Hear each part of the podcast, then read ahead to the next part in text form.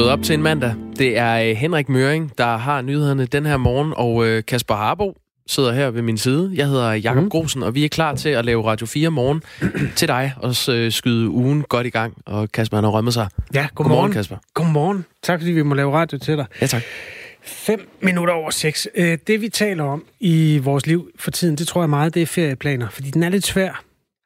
Vi kommer til at tale med et menneske i dag her, et af de aktuelle interviews, med et menneske, øh, som står i den ende, der har meget på spil økonomisk, nemlig en hoteldirektør. Men også i den anden ende af feriekabalen er det virkelig bøvlet for tiden. Ved du, hvad I skal bruge jeres sommerferie på? Det er blevet til øh, sommerhus indlands mm. ved øh, den jyske nordvestkyst, bliver Godt. Det nok.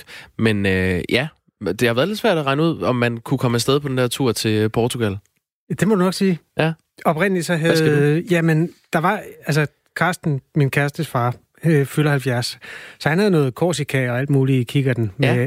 Og det var rigtig dejligt. Så kom coronaen, som alle ved. Og så var det ligesom ude af billedet. Ja. Og en afbestillingsforsikring og sådan noget. Der tog lidt tid, men den er vist nok øh, der, hvor den blev parkeret. Det, det vi så gjorde, øh, det var, at vi stillede os i kø til... Vi har nogle bekendte, der har et sommerhus på Bornholm. Og tænkte, det kunne da være noget. Fordi de havde nemlig lejet det ud til nogle schweizere i uge enogtredive. Okay. Schweizer er en lidt krydret øh, størrelse i den her sammenhæng, fordi det er jo ikke med, de er jo ikke med i E U. Nej. Så jeg ved faktisk ikke, hvor den står, men den sidste melding var, at schweizerne kunne godt komme op og tage det sommerhus, hvor vi så ligesom ikke længere havde nogen chance for at få det. Så skyndte vi os at booke noget på et dansk hotel, og så kom så øh, Mette Frederiksen, det er hende, der er statsminister, og sagde, du kan da også bare tage til alle mulige lande, hvis du vil. Det, var jo, Jamen, det skete jo i torsdags, ikke? Ja, og lad os da så vende tilbage til Korsika, fordi uh, kunne I egentlig ikke godt komme afsted til Korsika nu?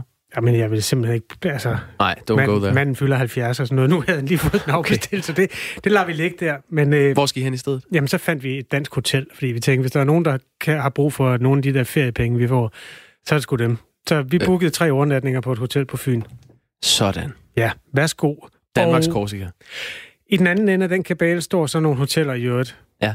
Som øh, i øjeblikket har lidt øh, pres med folk fra det øvrige E U, som skal booke mindst seks overnatninger. Mm. Det her det er en lille teaser til noget, vi skal tale om senere. Øh, nogle tyskere booker seks overnatninger og dukker aldrig op, men har så et stykke papir, hvor der står, at de har booket seks overnatninger, og så kan de komme ind i Danmark og gøre, hvad de vil. Ja, for det er nemlig det springende punkt. Man skal have booket seks overnatninger i Danmark uden for København, for at få lov til at komme ind i landet på ferie, ikke? Ja, og jeg tror også, at københavnerne er kommet i en eller anden forstand med i den der kabale, men jeg kan ikke helt huske, det er blevet andet nu. Ja, det er det, ikke til at følge med. Det er umuligt at følge med, og det er vores måde at sige på, vi skal nok gøre, hvad vi kan for at samle op. Hvis der sker noget nyt mellem seks og ni, så får du det at vide hos os. Blandt meget andet. Det er Kasper Harbo og Jacob Grosen, Radio fire Morgen. Godmorgen. Vi skal lige snakke om en dame, som er søster til Nordkoreas diktator. Og hun rejser sig til synlædende i hierarkiet i verdens mest lukkede land. Forleden sendte hun rystelser gennem de sydlige naboer Sydkorea, da hun fik sprængt et forbindelseskontor, der lå mellem Sydkorea og Nordkorea i luften. Kim Yo Jong er navnet. Måske nummer to i det nordkoreanske hierarki. Lene Vinter, Asien-korrespondent hos Berlingske. Godmorgen. Godmorgen. Hjælp os lige med at lære Kim Yo Jong at kende. Hvad ved du om hende? Altså man skal først sige, at det er jo altid lidt af et puslespil, hvor man jo savner nogle af brikkerne, fordi det er svært at gisne om, hvad der foregår inde i det her lukkede regime. Men det vi ved om Kim Yo Jong, det er, at hun er toogtredive år, og så er hun uddannet øh, i, øh, på nogle private kostskoler i Schweiz, hvor hun boede sammen med sin bror øh, Kim Jong-un. Og det er så der, de har etableret den her meget tætte kontakt. Hun øh, har læst computervidenskab på universitetet i Pyongyang. Og så ved vi om hende, at hun har øh, i løbet af, jeg tror det er omkring to tusind og tretten fjorten stykker, indtager hun rollen, altså en ledende rolle i propagandaministeriet i Nordkorea. Og hun bliver også stedfortrædende suppleant til det magtfulde politbureau, som også øh, er toppen af nordkoreansk politik. Og så begynder omverdenen sådan for alvor at se hende i to tusind og atten i forbindelse med vinter-O L i Seoul, hvor der er den her forbrødning, øh, øh, opblomstring i forholdet mellem nord og syd, hvor vi sådan ser hende på tilskuerrækkerne sammen med øh, sammen med U S A's viceminister Mike Pence. Og det er sådan der, vi for alvor begynder at se hende og lære hende at kende i omverdenen. Øhm, altså Kim Yo Jong er toogtredive år og har været afstand, afsender af en stribe harske udtalelser, øh, som vidner om hendes voksende status i Nordkorea. Og så var der altså den her eksplosion mellem øh, ja, et forbindelseskontor mellem nord og syd. Vil du ikke lige hjælpe os med at, at forstå, hvad et forbindelseskontor er? Jo, altså det er en, en bygning, som blev bygget for ikke så lang tid siden i to tusind atten for netop at facilitere møder imellem nord og syd. Altså fordi, hvis I kan huske tilbage for et par år siden, så var der jo tale om, at, at de to, de to lande, der deler den koreanske halvø, at de skulle til at genetablere forbindelserne og finde ud af, hvordan Nordkorea skulle frelægge sig sine atomvåben. Altså der var Øh, utrolige positive toner imellem de to lande, så blev der bygget øh, et, et kontor eller en bygning, som ligesom skulle, skulle facilitere møderne imellem de to lande. Mm. Og det er altså det, der er blevet, øh, som er blevet, blevet ødelagt. Og det, der også er lidt interessant ved det, det var, at, at Kim, øh, Kim Yo Jong havde truet med det. Altså hun havde simpelthen sendt en truende besked ud øh, få dage før. Og så skete det så. Altså så blev truslen så realiseret, og det vidner jo bare lidt om, at hun øh, har samlet magt til sig inde i Nordkorea, når hun kan sådan eksekvere sådan en trussel. Det er en rimelig... Åh, Lene, jeg skal lige bede dig om at være en lille smule forsigtig med din mikrofon. Den, den suser lidt, fordi du, den, jeg tror, den rører ved din kind eller sådan noget. Øhm, hende her, altså, det, det er et meget symbolsk øh, kontor at springe i luften. Det er ikke bare ligesom at springe det, den, den, den nærmeste bank i luften. Det der, det betyder vel øh, mindre verdensfred. Jeg tror, at man skal se det som en måde, øh, hvorpå Nordkorea sådan typisk agerer. Altså, de, de har jo øh, igennem årene vist, at de ofte kører sådan en taktik imellem. Så er der sådan en forbrødningsperiode, hvor at de rækker hånden ud mod omverdenen, og så kommer truslerne. Og jeg tror, at man skal tage det som et udtryk for, altså, at de kommer på nuværende tidspunkt. Det er simpelthen fordi, at der sker jo intet i de forhandlinger øh, med U S A og Sydkorea om øh, at få lettet øh, sanktionerne mod Nordkorea og om øh, Nordkoreas atomvåbenprogram. Altså alle har jo blikket rettet mod corona, og vi har haft to historiske topmøder mellem Donald Trump og Kim Jong-un, som jo ikke resulterede i noget som helst, altså hvor der ikke blev lavet nogen aftale. Så jeg tager det som et udtryk for, at Kim Yo-jong bliver sendt i byen for at forsøge at skabe fokus på Nordkorea igen. Altså vi er her stadig, og øh, vi vil gerne have, at der skal ske forandringer. Og så sker det jo også op til et amerikansk præsidentvalg. Og jeg tror, at nordkoreanerne synes, at de har lidt øh, bedre chance for at forhandle med Trump, end øh, hvis der kommer en efterfølger, som vil være mere hård over for Nordkorea. Hende her, hun kommer på et tidspunkt, hvor der har været en masse rygter, som vi aldrig helt har fået at vide, hvor meget bund der var i omkring et svigtende helbred hos Nordkoreas øh, diktator, hendes bror. Øhm, er hun en reel kandidat til at overtage magten over det her nordkoreanske samfund? Det er jo et rigtig godt spørgsmål, og det er jo det, der har været spekuleret i, fordi hun netop bliver sendt i byen øh, med eget navn på de her hadske beskeder. Og øh, det, jeg har øh, hørt fra forskellige analytikere, er, at øh, hun har sin brors øh, tillid. Altså det er det her klart et udtryk for. Men man skal bare huske på, at Nordkorea altså er et dybt patriarkalsk samfund. Altså det er simpelthen mænd, der sidder i spidsen for Nordkorea.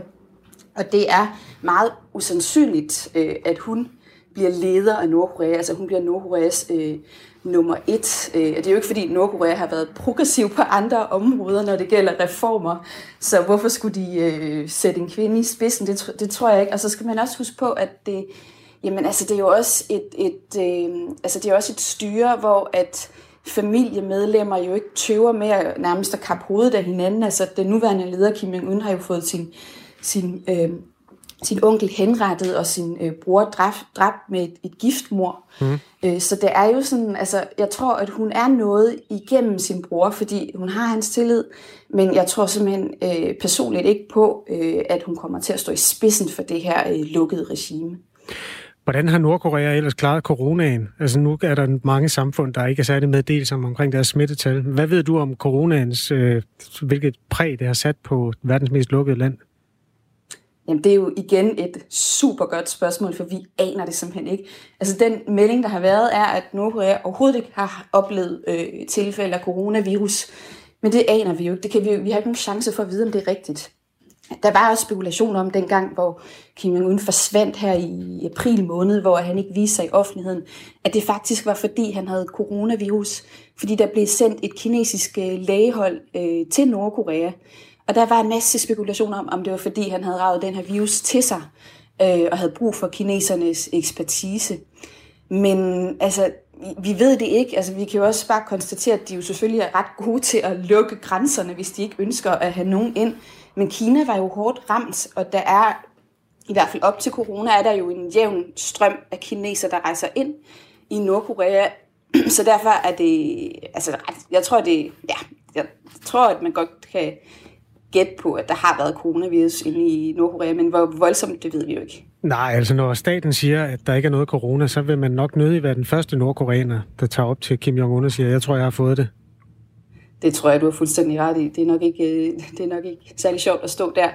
Men altså, man kan jo bare, altså, alle lande omkring Kina har jo været ramt, så øh, hvorfor ikke Nordkorea? Men det er umuligt for os at vide, og ligesom øh, også skænderierne omkring magtspillet internt i Nordkoreas øh, top er jo også, øh, ja, er jo også noget, som vi må, må gisne om. Altså, det handler jo nogle gange om at studere de der små tegn. Hvem viser sig, hvornår, hvem står ved siden af hinanden, fordi vi har så lidt adgang til, til hvad der egentlig sker inde i det her utroligt lukkede styre. Det er jo et lukket styre, som, øh, som også har rimelig godt styr på, hvordan der bliver kommunikeret øh, oppefra, og øh, hvis vi nu vender snuden tilbage mod hende her, Kim Yo Jong, øh, søsteren til, øh, til Kim Jong-un, øh, som propagandachef, hvad, hvad er så hendes øh, jobbeskrivelse? Hendes jobbeskrivelse er øh, at styre øh, sin brors image udadtil. Og jeg har også, øh, jeg synes også, det er meget interessant at jagtage, hvordan hendes eget image så har forandret sig. Fordi da vi så hende under vinter-O L i to tusind og atten, der var hun jo øh, den her nærmest, hvad kan jeg sige, verdensborger, der trådte frem på scenen i, no- øh, i Sydkorea, i sort, øh, nålestribet jakkesæt og med smil på læberne. Altså hun lignede jo en toppolitikere, øh, da, når hun stod over for de øh, amerikanske, altså Mike Pence og øh, øh, Pompeo også, øh, den amerikanske udenrigsminister. Mm. Og, øh, og, og hun bliver også beskrevet som intelligent og øh, hvad hedder det, let at tale med og, og sød og smilende og så videre. Og så forvandler hun sig så her i de seneste uger så til den her sådan biske, hadske kvinde, der sender de her meget øh, retorisk hårde beskeder afsted. Så hun er jo, øh, altså hvad kan man sige, man, hun modellerer jo også sit eget image over for omverdenen, tror jeg. Men hendes job har været øh, og er øh, og, øh, at styre øh, Kim Jong-uns image udadtil, men også indadtil. Det betyder jo også enormt meget, hvordan han fremstår over for sin egen befolkning, som ligesom at bevare den der myte om, om lederskabet i Nordkorea, som de her halvguder, de jo er over for deres egen befolkning. Vi kommer til at høre mere om Kim Yo Jong på et tidspunkt. Tak fordi du vil hjælpe med at kaste en lille smule lys på hende, Lene Vinter. Det var så lidt. Asien-korrespondent hos Dagbladet Berlingske, som altså hjælper os med at forstå, hvad den nordkoreanske diktatorsøster foretager sig. Klokken den er atten minutter over seks. Du hører Radio fire mandag morgen. Listen over øh, tegneserie superhelte, den er, den er jo lang. Jeg nævner i flæng Batman, Catwoman, øh, Superman, Spider-Man, Fantomet. Og nu, jeg giver dig H C. Ørsted. Der er ikke øh, sådan så meget øh, kappe og, og maske over det, måske en høj hat. H C. Ørsted er en af Danmarks mest markante videnskabsmænd nogensinde, og i år er to hundrede året for H C. Ørsteds opdagelse af elektromagnetismen. Og det bliver simpelthen fejret med en øh, tegneserieudgivelse på firs sider. Godmorgen, Jens Olaf Pepke Petersen. Ja, godmorgen. Godmorgen. Øh, du står sammen med tegneserieskaberne Ingo Milton og Susie Beck bag den her øh, bogudgivelse, og udover at være forfatter til tegneserien om H C. Ørsted, øh, så er du også øh, seniorforsker på D T U og forsker i øh, klima og klimaændringer. Øh, hvorfor skal H C. Ørsteds liv laves som en øh, tegneserie? Men det skal han, øh, eller det skal man siger, det er en god historie, fordi han er en spændende person.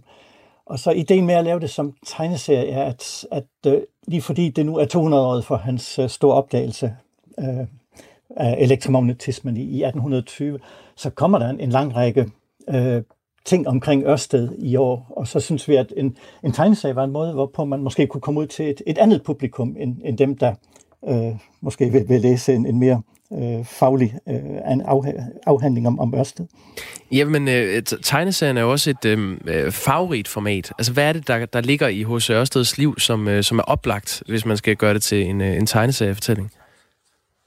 Ah, men øh, altså, dels er han jo i sig selv sådan en, en spændende person, og Og så kan man sige, at det er også en spændende tid, så der er også en del baggrund for den periode i Danmarks historien, som er med i, i tegneserien. Altså København blev bombarderet, og vi mister øh, flåden, og, øh, og Ørsted kommer til Paris for eksempel lige efter øh, den franske revolution. Så, så, så der foregår også en masse spændende ting, ud over lige Ørsteds historie. Hvordan, hvordan slår man sådan en fortælling an? Altså hvor starter I tegneserien om H C. Ørsted? Jamen, der, der er flere måder at gøre det på, men vi har simpelthen valgt at, at gøre det kronologisk. Øh, på den måde, at vi starter med, med Ørsteds barndom, hvor han vokser op i Rudkøbing, og, og følger ham, hvor han tager til København for at læse, og så på hans øh, udlandsrejser. Og så har vi så valgt, at øh, den skulle også slutte et sted. Vi kunne ikke sådan dække hele hans liv på, på en tegneserie. Men vi vil også gerne have den sluttet godt, så vi slutter faktisk med... med oprettelsen. Han, han står bag oprettelsen af det, der dengang hed den polytekniske læreranstalt, men som er det, der i dag er D T U, som også er min egen arbejdsplads. Ja, det er det. Og nu nævner du uh, Rudkøbing. Jeg har da i hvert fald set, der står en statue af H C. Ørsted nede ved, uh, ved torvet i, i Rudkøbing på Langeland. Øhm, den her øhm, fortælling om H C. Ørsted, altså vi, vi ved jo en del om ham, vi ved sådan set det meste. Øhm, hvordan har I grebet formidlingen af hans liv an som, som tegneserie? Har I, har I taget den sandfærdige fortælling, eller har I også pyntet lidt på det? Ej, jeg vil sige, vi har, vi har faktisk brugt meget tid på, at den i hvert fald historisk er korrekt, på den måde, at, at de ting, der er med i tegneserien, er, er også er historisk korrekte. Så vi har, vi har brugt meget lang tid på at finde ud af, hvordan så de instrumenter ud, man, man brugte i laboratorierne, hvordan så bybilledet i, i København ud, og også i stedet, hvor han kommer rundt i Tyskland og Paris. Øh, det, det så rigtigt ud. Øh, men det er klart, man, man må godt tage sig nogle friheder også i, i, en, i en tegneserie. Så der er nogle, nogle ting, hvor vi har øh, skubbet tidspunkterne lidt, øh, fordi han blev for eksempel på et tidspunkt opsøgt af, af den unge H C. Andersen, der, der jo render stort set alle hver på døren i København, og, og han kom også indenfor i, i, i det ørstedske hjem. Og det har vi så valgt at, at lægge sammen med, at øh, et af Ørsteds børn øh, er ved at blive født lige den øh, aften, hvor H C. Andersen dukker op og næsten ikke til at jage ud igen af huset, selvom der er en fødsel i gang. Og det, og det er en kunstnerisk frihed, I har taget der? Ja, det er sådan, jeg tror, der er, hvis man skulle være meget præcis, så vil der være et halvt år imellem de to øh, begivenheder der. Så det er dog øh, inden for samme periode. Men, øh, men ellers har vi faktisk forsøgt øh, også, at, også at gøre op med nogle af de myter, der desværre findes omkring øh, Ørsted. For eksempel også, at han led sådan et forfærdeligt nederlag, da han forsøgte at vinde en øh, pris i Paris til sin øh, tyske forskerven, øh, Ritter. Øh, og, og der forsøgte vi sådan at, at vise, at, at det var faktisk ikke et nederlag. Han, han havde øh, øh, egentlig meget ud af det ophold i Paris, hvor han... Han kom som helt ny øh, og ukendt øh, forsker uden ret meget i bagagen, han kunne vise frem, og alligevel lykkedes det ham at få adgang til, til datidens øh, fremmeste øh, forskere. Hvis man nu sidder her øh, mandag morgen og er en lille smule øh, perpleks, når vi taler Hans Christian Ørsted, uden egentlig lige at gå ind i, hvem han var sådan yderligere, øh, kan du så ikke lige prøve at sætte nogle øh, ord på, hvem han øh, i virkeligheden var? Ja, han, han er en, en spændende person. Altså, han er jo i dag... mest kendt for hans opdagelse af, at, at der er sammenhæng mellem elektricitet og magnetisme. Og, og man siger, fra en fysikers side er det interessant, fordi det åbner sådan et helt nyt felt inden for fysikken, hvor han forener to kræfter, man egentlig troede var adskilte. Men han var også øh, en dominerende person øh, i, i den periode, øh, sådan fra omkring år atten hundrede til atten halvtreds, øh, som, som vi kalder romantikken eller den danske guldalder. Så han, øh, han påvirkede samfundet på mange måder. Så, så han ville også være husket i dag, selvom han ikke havde gjort den her opdagelse. Så han, at udover, han står bag oprettelsen af D T U, øh, så står han også bag det, at, at der kommer et naturvidenskabeligt fakultet på Københavns Universitet. Øh, og han øh, er også meget optaget af, af, at han er meget bredt orienteret, så han er også optaget sådan, af filosofi og litteratur og, og øh, digte, og, og også en forhold mellem hans kristne tro og naturvidenskab. Så, så, så man siger, selvom om det er en periode, hvor det regner ind over landet med ulykker, altså englænderne bombarderer København, og man mister flåden, og man mister Norge, og landet går pankerot, så er det også en, en, en interessant periode, fordi der sker øh, rigtig meget øh, sådan på, på den, den åndelige side øh, herhjemme. Og nu er det jo så to hundrede år siden, at han opdagede elektromagnetismen. Hvorfor er han relevant i dag hos Ørsted? Jamen, han, er, altså, han er relevant selvfølgelig, fordi at, at man kan sige, vi, hvis ikke han havde gjort den her opdagelse, øh, så altså, var den måske blevet, den var nok blevet opdaget senere af nogle andre, men der er i hvert fald sket en forsinkelse. Jamen, man kan sige, næsten hele vores samfund i dag bygger jo øh, i sidste ende på hans opdagelser. Altså, vi ville ikke, vi ikke have kunne lave strøm øh, og, og bruge alle de apparater, vi har i dag. Øh, så, så det i sig selv gør selvfølgelig, han, han er værd at, at, at huske. Øh, men så synes jeg også, at han er også et, et eksempel på sådan, det, man kunne kalde sådan en meget helstøbt person, øh, altså med hans brede interesser. Øh, og der kunne man sige, der kunne man måske godt ønske sig i dag, at der var lidt flere videnskabsmænd, øh, som også var sådan mere bredt orienteret og, og øh, synes at, at filosofi og, og litteratur og samfundsforhold var noget, de skulle beskæftige sig med. Og nu udkommer der altså en øh, tegneserie, der hedder øh, Ørsted, han satte strøm til verden. Og øh, den har du været med til at skabe. Tillykke med det, øh, Jens Olaf Pep øh, Petersen. Jo, tak. Og tak, fordi du var med. Øh, ja, selv tak. Forfatter til den her tegneserie om H C. Ørsted, som udkommer i dag. Og nu bliver du sådan... Du, du, du forsøgte at lave en konflikt mellem det her med, at man har noget meget intellektuelt, og så laver man det til noget meget populært omkring en tegneserie. Men altså, nu skal du ikke lægge ord i min mund. Nej, men jeg kender dig jo. Nå, okay. men, men når jeg sad bare undervejs og kom til at tænke på, hvor meget af verdenshistorien jeg egentlig har fået fra tegneserier. Altså både Tintin, som i min bog er det bedste, der nogensinde er lavet inden for tegneserier. Mm. Jeg ved godt, den der i Amerika, den måske er lidt øh, stereotyp og sådan noget. Den oh, tager vi lidt senere. Kongo og Tibet og... Ja, okay. men, men den og Anders And, for den sags skyld... Øh, Hvad har du lært om verden, øh, Anders And? Jamen, der er der enormt mange sådan, historiske personer, der er blevet introduceret i Anders And. Benjamin Franklin... Øh, øh, Sidney Lee. Ja. Jeg kan ikke huske dem alle sammen. Nej, der, der er bare meget... Jamen, fedt. Undskyld. Ja, jeg kaster dig under bussen på den. Jeg sad og kiggede på noget af det, Susie Beck også har lavet. Hun har åbenbart lavet sådan noget øh, øh, ægyptisk noget. En serie, der hedder Nofret. Jeg har ikke læst den. Men øh, det ser også meget spændende ud. Ja. Og det samme med den anden tegner, som har været inde over illustratoren. Hvad var det, han hed? Øh, han hedder... Øh, Ingo Milton. Ja. Han har nemlig også lavet historiske ting. Gud, hvor er det for lidt, man læser tegneserier i grunden. Ja, det er alt for lidt. Det kan noget. Og det er en... Øh, altså, nu har jeg siddet og bladret lidt øh, i den der tegneserie om H C. Ørsted. Den er virkelig flot skåret. Angiveligt så, så skulle det allerede nu være trygt i andet oplag, fordi interessen er så massiv for den her tegneserie. Godt det nyt. Det er vildt nok. Ja. Godt nyt for øh, forlaget. Jakob, klokken den er syv otteogtyve. Inden nyhederne kan vi godt lige nå at rumme en speget sag. Sagen er den, at vi skal i det her samfund have fundet ud af om swingerklubber. Den tager vi lidt tidligt, den her historie, fordi vi håber, børnene ikke har stået op endnu. Hvis der er små ører, så hold øh, lige... med begge hænder foran dem nu. Swingerklubber er steder, hvor voksne øh, mødes og dyrker sex. Ja. Og det store spørgsmål er i coronatiden, skal swingerklubber sidestilles med idræts- og fritidsaktiviteter? Eller er vi over i det segment, der hedder natklubber og spillesteder?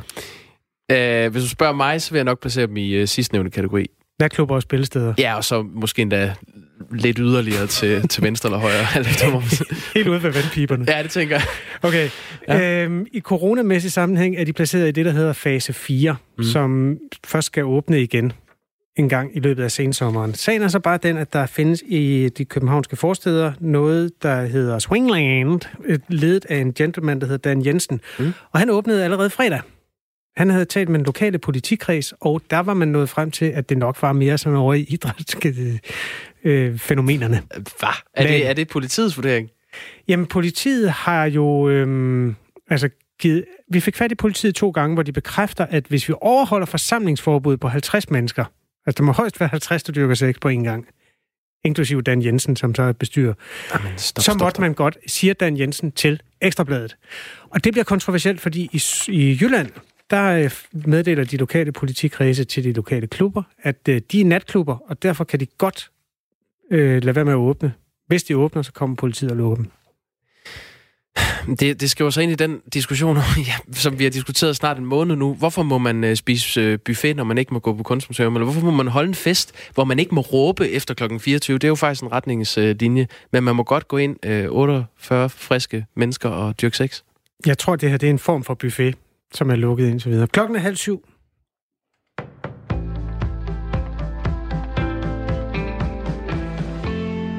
Et flertal i Folketinget er blevet enige om en klimaaftale og en grøn skattereform med C O to afgift. De endelige detaljer udstår dog fortsat. Det er op til regeringen at udarbejde et oplæg til en grøn skattereform og indkalde til forhandlinger i efteråret. Alle Folketingets partier minus Nye Borgerlige er med i aftalen på energi- og industriområdet. Forhandlingerne fandt sted hos finansminister Nikolaj Wammen. Da regeringen trådte til for et år siden, der lovede vi danskerne, ikke mindst vores unge mennesker, at der skulle ske noget på den grønne front, at vi skulle sætte klimaet i højsædet, at vi skulle tilbage i den grønne førertrøje. Det leverer vi nogle rigtig vigtige skridt i retning af i dag, siger finansministeren. C O to afgiften er en af de mange elementer, som skal være med til at sikre, at målet om at reducere C O to udledningen med halvfjerds procent i to tusind og tredive i forhold til niveauet i nitten halvfems bliver en realitet. Netop spørgsmålet om en C O to afgift har været et varmt emne på det seneste, hvor flere partier har talt for, mens regeringen i første omgang har været mere lunken ved tanken. Den netop indgåede aftale indeholder C O to reduktioner for tre komma fire millioner ton. Regeringens udspil lagde op til to millioner ton. Det glæder Venstres klimaordfører Tommy Ahlers.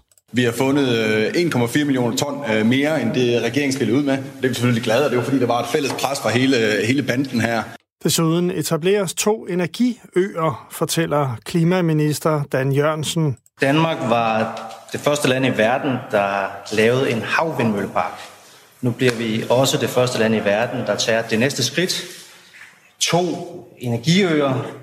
Bornholm bliver den ene, den anden bliver en kunstig ø i Nordsøen. Vi etablerer seks gigawatt yderligere havvindkapacitet til sammenligning, så har vi en komma syv gigawatt havvindkapacitet i dag, så det er en betragtelig forøgelse. Ifølge aftalen skal individuelle olie- og gasfyr udfases. De skal udskiftes med varmepumper og grøn fjernvarme. Der skal etableres flere ladestandere til elbiler, og industrien skal omstilles. Det skal ske via energieffektiviseringer, grøn strøm og mere biogas. Det bliver dog ikke dyrere at være dansker, understreger de konservatives politiske ordfører Mette Abildgaard. Det skal ikke blive dyrere at drive virksomhed i Danmark eller at være borger i Danmark. Så det synes vi er gode resultater. Regeringens støtteparti, De Radikale, har flere gange truet med at vælte regeringen, hvis den ikke leverede på klimaområdet. Partiets leder, Morten Østergaard, var dog godt tilfreds efter nattens forhandlinger. Vi får altså nu en aftale, som i forhold til det, vi har forhandlet i dag, ender med at reducere C O to udledningen dobbelt så meget, som det regeringen lagde på bordet fra start. Og derfor er vi både glade og stolte og meget tilfredse med det enormt brede samarbejde, der endnu en gang bekræfter, at efter det folketingsvalg, der var for et år siden, så er Danmark gået i en ny retning. En grøn retning. Nu får vi energiøer i stedet for udvisningsøer. Vi får C O to reduktioner i stedet for udlændingestramninger. Præsidentvalget i november i år er U S A's sidste mulighed for at undgå meget skadelige konsekvenser af Donald Trumps tid som præsident. Det siger den tidligere nationale sikkerhedsrådgiver John Bolton i et interview med A B C News. Interviewet kommer dagen inden Bolton udgiver en ny bog om sin tid i Det Hvide Hus, som afslører flere belastende oplysninger om præsidenten. Jeg håber, at Donald Trump i historiebøgerne vil blive husket som en præsident med én embedsperiode, siger Bolton. Mest skyde og stedvise byer fra sidst på formiddagen klarer det op. sytten til enogtyve grader og svag til jævn vind fra nordvest og vest.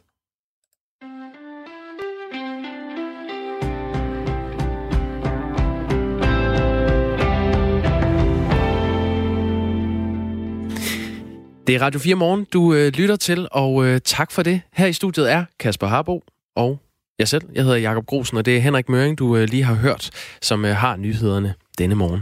Vi har fået den første sms. Det er altså rart, at der er nogen, der hjælper os med at lave det her radioprogram. Lur mig om ikke det er Bo, øh, som skriver... Det er alle de store, der har været portrætteret i Annebybladet. Selv Richard Ravnvald har vi læsere haft fornøjelse af. Han har også et genialt Anneby-navn. Richard Ravnvald? Ravnvald. Nå ja, det kunne godt være en af... Det kunne godt være sådan en god... Han tegner som en øh, ja eller en, en ravn, tænker jeg. Nå, nå ja, selvfølgelig. Alright. Ja. God idé øh, med, med det. Ja, men han tak. Er jo åbenbart tegnet, så det må vi jo finde ud af. Hvis man øh, synes, at kommentarer hører hjemme i det her radioprogram, så skriv ind. Du skriver R fire, et mellemrum, din besked til os eller til de andre lyttere, og så sender du den til fjorten fireogtyve. Klokken er fem minutter over halv syv. Hov, sådan. Tak skal du have. I uh, nat er der blevet indgået en ny klimaaftale af et bredt flertal i Folketinget. Det er jo sådan lige før lidt lukketid, Peter Sindbæk. Lad os lige få samlet op på den. Godmorgen til dig. Godmorgen. Hvad er det for en aftale?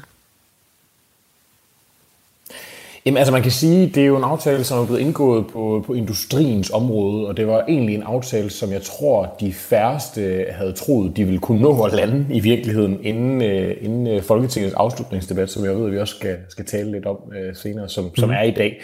Men det er en aftale, som indeholder en, en masse forskellige ting, blandt andet, der skal oprettes flere havvindmølleparker, der skal, op, op, der skal startes de såkaldte energiøer, store klynger af havvindmøller, som, som kan skabe en masse, en masse grøn strøm. Det er blandt andet en af Bornholm og en, og en kunstig ø i, i Nordsøen, og så skal vi til at have udskiftet nogle olie- og gasfyr. Men, men den aftale, der er blevet indgået, altså... er nok mest bemærkelsesværdigt ved det, som den ikke formåede at lande, nemlig den her øh, grønne øh, skattereform, som man har kæmpet om øh, i detaljerne inde i Finansministeriet helt til sidst. Den er man så blevet enige om at, øh, at udskyde øh, en lille smule. Man blev enige om de øh, grundlæggende principper, der skal gælde for den her skattereform. Øh, og det her, blandt andet det her med den famøse C O to afgift, som øh, partierne har været meget uenige om, hvorvidt man skulle indføre. Peter Sindbæk er jo altså politisk reporter her på Radio fire. Kan du lige sige lidt mere om det, der så ikke kommer til at ske? Altså en grøn skatteaftale, som er en, hvad skal man sige, hvor, hvor man som klimasønder betragtet kommer til at betale for det.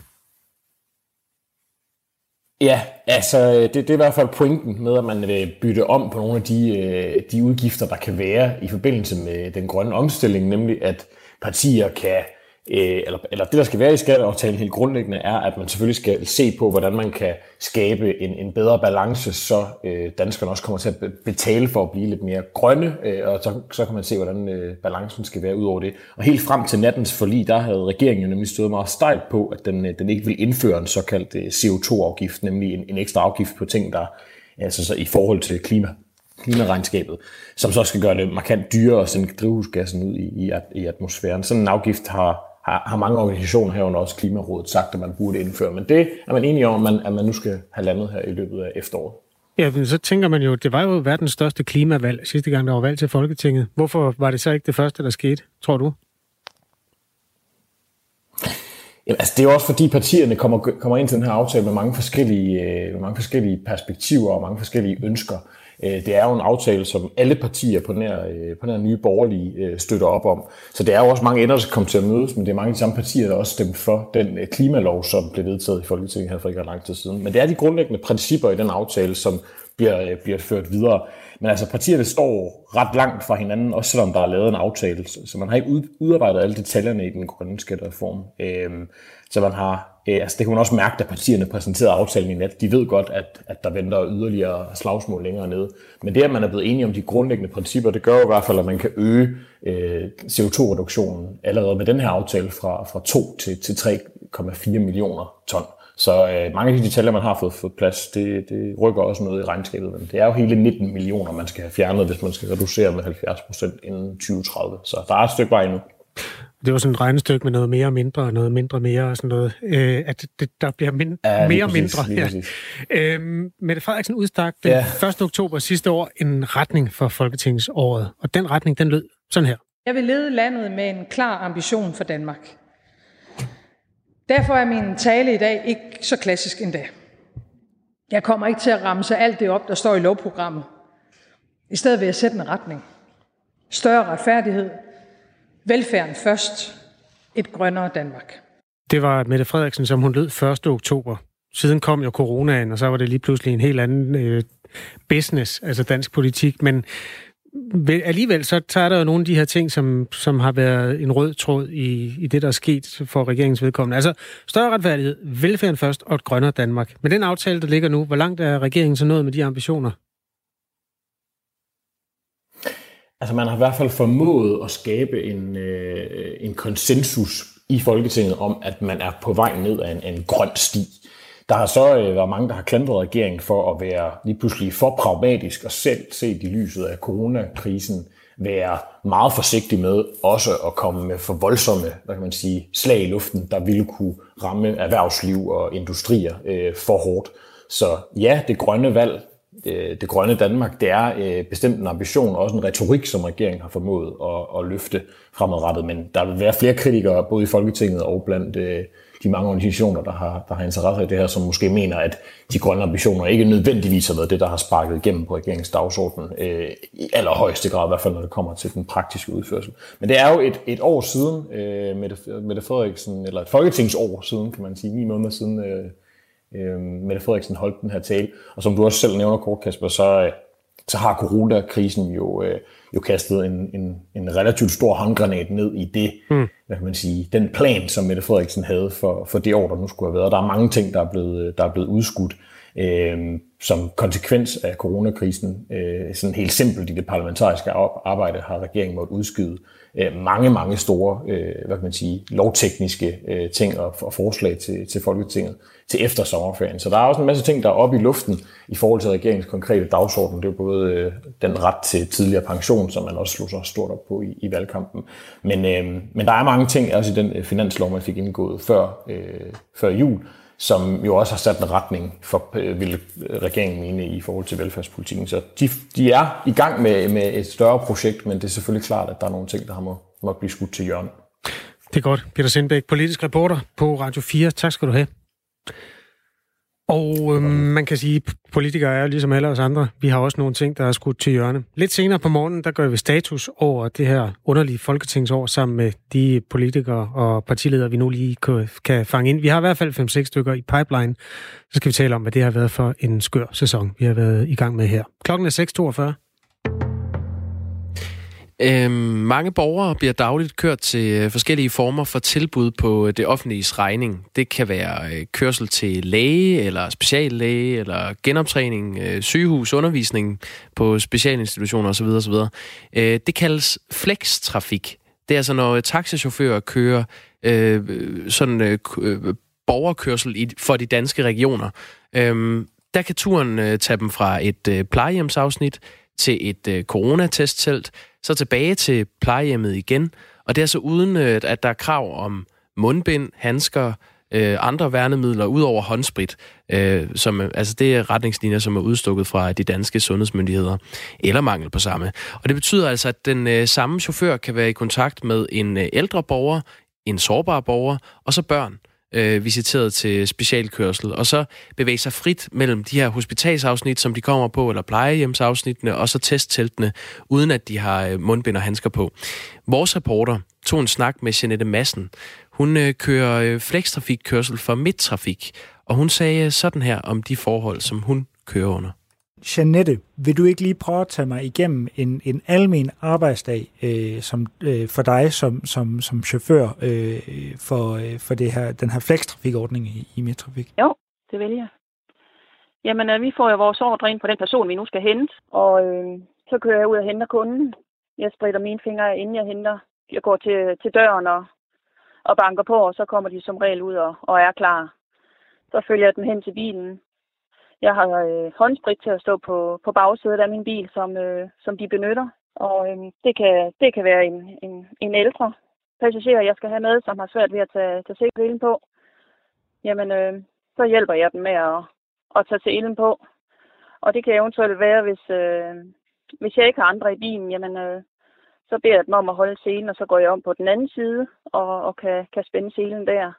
Og har jeg flere passagerer i bilen, jamen... Øh, Så må jeg jo øh, læne mig ind over passageren, der nu skal have sele på, men jeg vender altid mit, øh, mit hoved den anden vej. Og øh, jamen, så kan jeg jo så køre, køre mine passagerer hen til, til destination, de nu skal være på. Det kan være en privat adresse, det kan være sygehus, det kan være læge. og så følger jeg dem ind, hvis de har behov for det. Og ja, det kan godt ske, at de har brug for en arm og støtte sig til, hvis det er ældre personer. Og så får de også det. Så kan jeg gå tilbage til min bil. Mm. Så, bliver, øh, så bliver min bil øh, tørt af, der hvor, øh, hvor min passager har sat. Og så kan jeg så gå videre til næste passager på min skærm. Okay. Og, og sådan, kører, sådan kører det jo hele dagen. Okay, og i, yes. i hele den proces her, så, så lyder det jo øh, til, at du, øh, du har sådan rimelig tæt kontakt med, med de her øh, borgere og de her kunder her. Øh, hvor, det har jeg, ja. Hvor, hvor tæt vil du sige, I kommer øh, sådan typisk? Jamen selvfølgelig forsøger man at holde afstand, men, men du kan, i, i, i det tilfælde, hvor jeg skal ind og hjælpe gamle fru Jensens sikkerhedsscene på, jamen så kommer jeg jo enormt tæt på vedkommende. Øh, og det er også derfor, jeg vender altid hovedet den anden vej, når jeg skal ned og spænde selen. Men det kan jo også være, at, at, at fru Jensen skal have en arm og støtte sig til, og så kommer jeg også tæt på hende. Så vi kommer tæt på, men jeg synes ikke, at øh, det er noget problem, hvis man bare tænker sig om og, øh, og tager sine forholdsregler. Det sagde Jeanette Madsen fra Madsens Taxi, som kører flextrafikkørsel for øh, Midttrafik. Og øh, det bekymrer altså ikke Jeanette Madsen her, øh, de forhold, de kører under, men det bekymrer til gengæld dig, Niels Højby, professor og overlæge på Rigshospitalet. Godmorgen. Ja, godmorgen. Hvorfor bekymrer det her dig? Ja, men altså, det er jo mange mennesker, hun er udsat for, og øh, det er skrøbelige mennesker, hun er udsat for. Og vi ved jo for eksempel, at øh, der har været meget covid i plejesektoren, altså femogtredive procent af alle dem, der faktisk er døde af covid, det er øh, øh, folk på plejehjem. Så det er skrøbelige folk, hun kører med. Og hun er udsat for mange, og det vil sige, at der er selvfølgelig en risiko for, at hun kommer til at køre med en, som er endnu ikke øh, med symptomer, men faktisk er smittefarlig. Man kan være smittefarlig med covid øh, to dage før, man faktisk har symptomer. Og det vil sige, at hun har altså mulighed for selv at få det, og så har hun mulighed for at bringe det videre. Hun har også mulighed for selv at måske, det håber vi bestemt ikke, fordi chancen er heldigvis lille, men øh, hun har jo mulighed for selv at blive smittet og være i en af de asymptomatiske, altså dem, der slet ikke får symptomer. Og den er der altså måske fem til seks gange så mange af, som dem, der får symptomer. Og, men de kan alligevel godt smitte. Når man kommer tæt på, er der altså en risiko. Så risikoen er der, selvom den er lille, og den tager man ikke højde for, fordi hun ikke skal bruge øh, maske.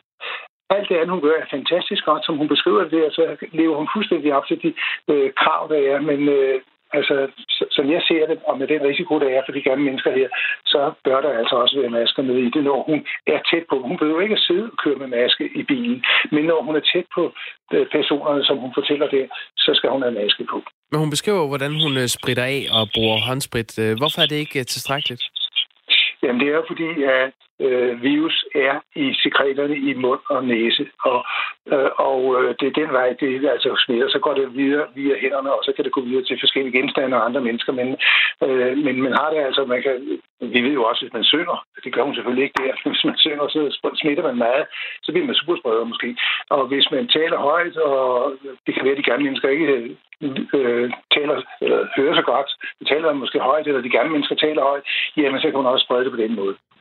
I øh, Region Midtjylland, øh, hvor Midttrafik øh, varetager øh, flextrafikken, der kører man ikke med borgere, som er henvist af deres øh, læge til test. Men hvis man frivilligt ønsker at blive testet, så har man mulighed for at bestille øh, kørsel til testområderne med det her flextrafik.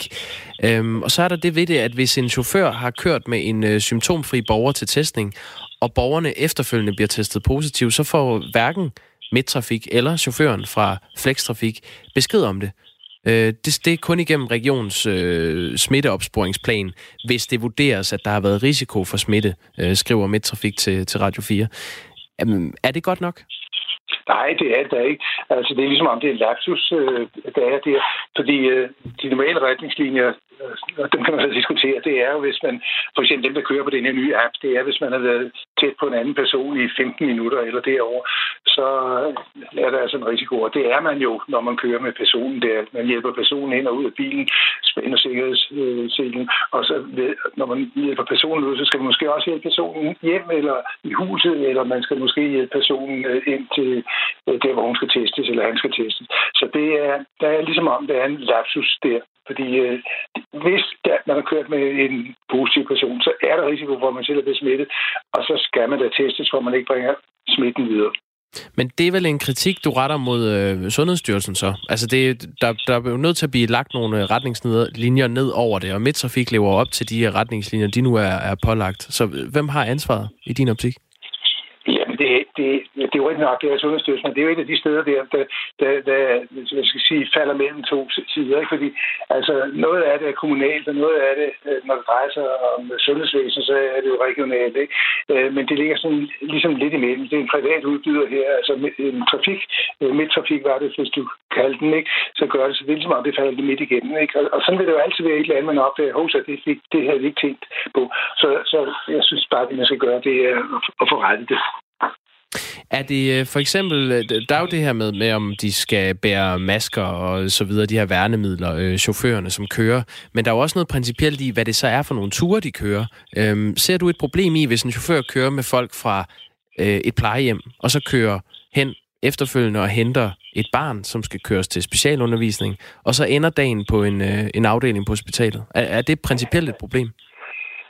Ja, medmindre man beskytter sig. Nu sagde jeg, at man skal bære maske, men det kan jo også godt være visir, altså den her plade, man, plastikplade, man tager ned foran, det kan der også godt være.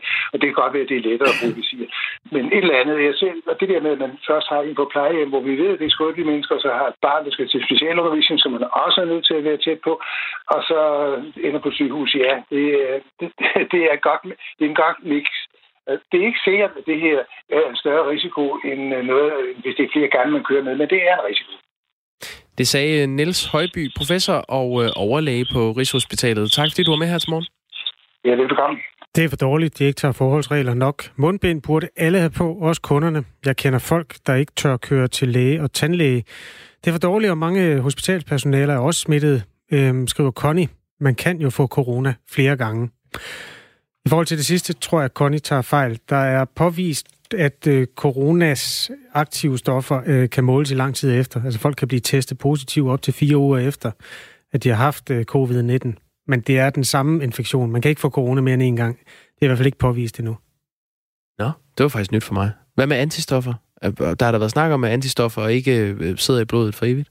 Ja, det ved jeg simpelthen ikke nok om. Men øh, jeg ved bare, at øh, okay. Den artikel, der kom ud, det var, at... Øh, skal jeg lige finde et ordentligt citat. Altså, historien var, at danskere bliver testet coronapositive igen efter flere uger. Og der er Henrik Nielsen, som er overlæge og professor i Aalborg på Universitetshospitalet, som skriver, øh, at der er ingen grund til at tro, at de raske virusbærere fortsat smitter. Men man måler altså corona øh, i blodet, også øh, op til fire uger efter, at øh, folk ikke er syge mere. Alright. Det var den, der også kom fra Sydkorea, forklædt som historien om, at man kan blive syg flere gange. Det kan man ikke. Så vidt vi ved, men vi ved ingenting endnu. Nå, jeg skulle lige til at sige, at du bliver så klogere at høre Radio fire i morgen. Nej, men, det gør du ikke. Nej, forvirring er totalt. Øh, klokken er syv minutter i syv. Nu skal vi snakke om seksdagesreglen, som er en dansk specialitet, der gælder turister, der gerne vil ind udefra. Som udenlandsk turist skal du kunne påvise, at du har seks overnatninger i Danmark. Ellers må du ikke komme ind. Bum, basta. Seksdagesreglen er jo lavet for at beskytte os mod, at alt for mange skal tage corona med. Og det er jo pandemien, der dikterer mange ting i øjeblikket. Problemet med seksdagesreglen er så bare, at den ikke bliver overholdt. Den er alt for nem at omgå. Det siger Helle Tavlbjerg, som vi skal snakke med nu. Godmorgen, Helle. Godmorgen. Direktør på Hotel Europa i Aabenraa. Du har fortalt os, at dit hotel bliver misbrugt af folk udefra, turister og andre steder fra, som gerne vil være i Danmark kortere end de her famøse seks dage. Hvordan gør de helt præcist? Jamen altså, det er jo meget nemt at, at booke et øh, værelse, og så øh, får man en bekræftelse på det, og så kan man annullere det efterfølgende. Hvordan, hvordan gør de helt præcist? Altså, de går ind på et eller andet bookingsystem, og så booker de seks overnatninger, får, ja, de, får en mail, der bekræfter det, og så får du så en ja. annullering efterfølgende, eller hvad? Ja, det øh, gør jeg i nogle tilfælde, øh, og det er jo, øh, altså man kan sige... Det er jo selvfølgelig lidt frustrerende for os, fordi vi, vi skal reservere vores værelser til gæster, som ikke har tænkt sig at komme. Men vi er selvfølgelig også super kede af den her seksdagsregel i, i branchen. Mm. Og hvis den er så nem at omgås, så giver det ikke så meget mening, at den er der. Hvordan ved du, at der er tale om, at man omgår noget? At man ikke bare får en anden plan, noget andet man skal, end at være seks dage hos dig? Altså, vi kan se det typisk ved, at folk de booker, og så bliver de lynhurtigt afbestilt igen. Altså, at øh, hvis man ved, at man skal til en by, jamen, så går der nok ikke kun fem minutter, inden man øh, annullerer værelset igen. Så, så på den måde kan vi se, at, at det nok ikke var nogen, der havde tænkt sig at komme i første omgang. Hvis vi lige skal ridse reglerne op for Radio fire Morgens lytter den her mandag, så var det jo sådan i sidste uge, der blev reglerne lempet, så turister fra det meste af E U kan komme ind i Danmark på de samme betingelser, altså at man skal have booket mindst seks overnatninger, og det skal man dokumentere. Der er nogle få ja. undtagelser, blandt andet fra nogle regioner i Sverige og øh, for det nordlige Tyskland. Vi har også talt med en del campingpladser, som faktisk beretter om udenlandske gæster, der ikke dukker op til deres bookinger, blandt andet på Stege Camping på Møn, hvor forpagter Jens Sørensen har fortalt os, at øh, i sidste uge så var der nogle tyske teltgæster, der havde booket seks dage på teltpladsen, og de ville rigtig, rigtig gerne have en skriftlig bekræftelse rigtig hurtigt. De dukkede bare aldrig op. Hvor mange falske bookinger har I haft på Hotel Europa i Aabenraa, Helle Tavlbjerg?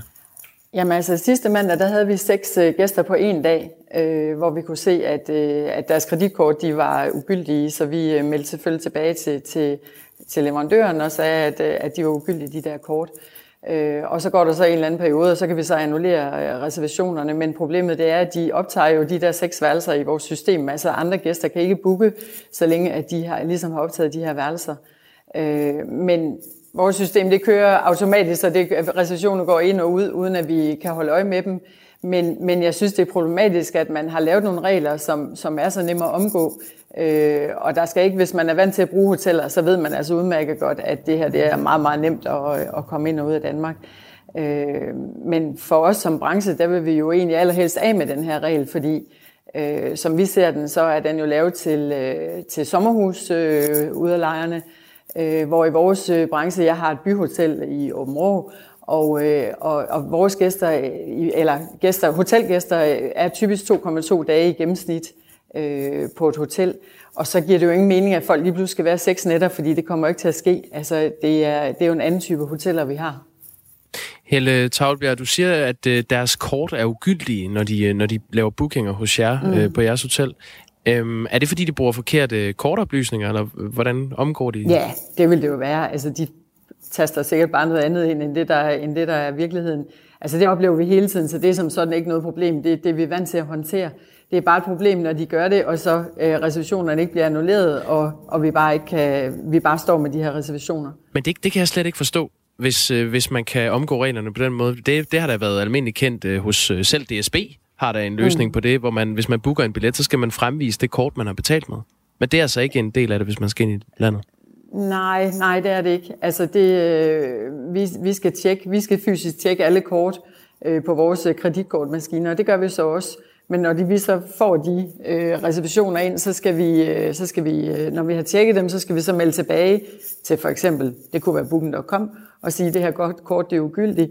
Så skal de så tilbage til gæsten og sige, I kommer til at trykke forkert på jeres kort, I skal melde nyt kort ind.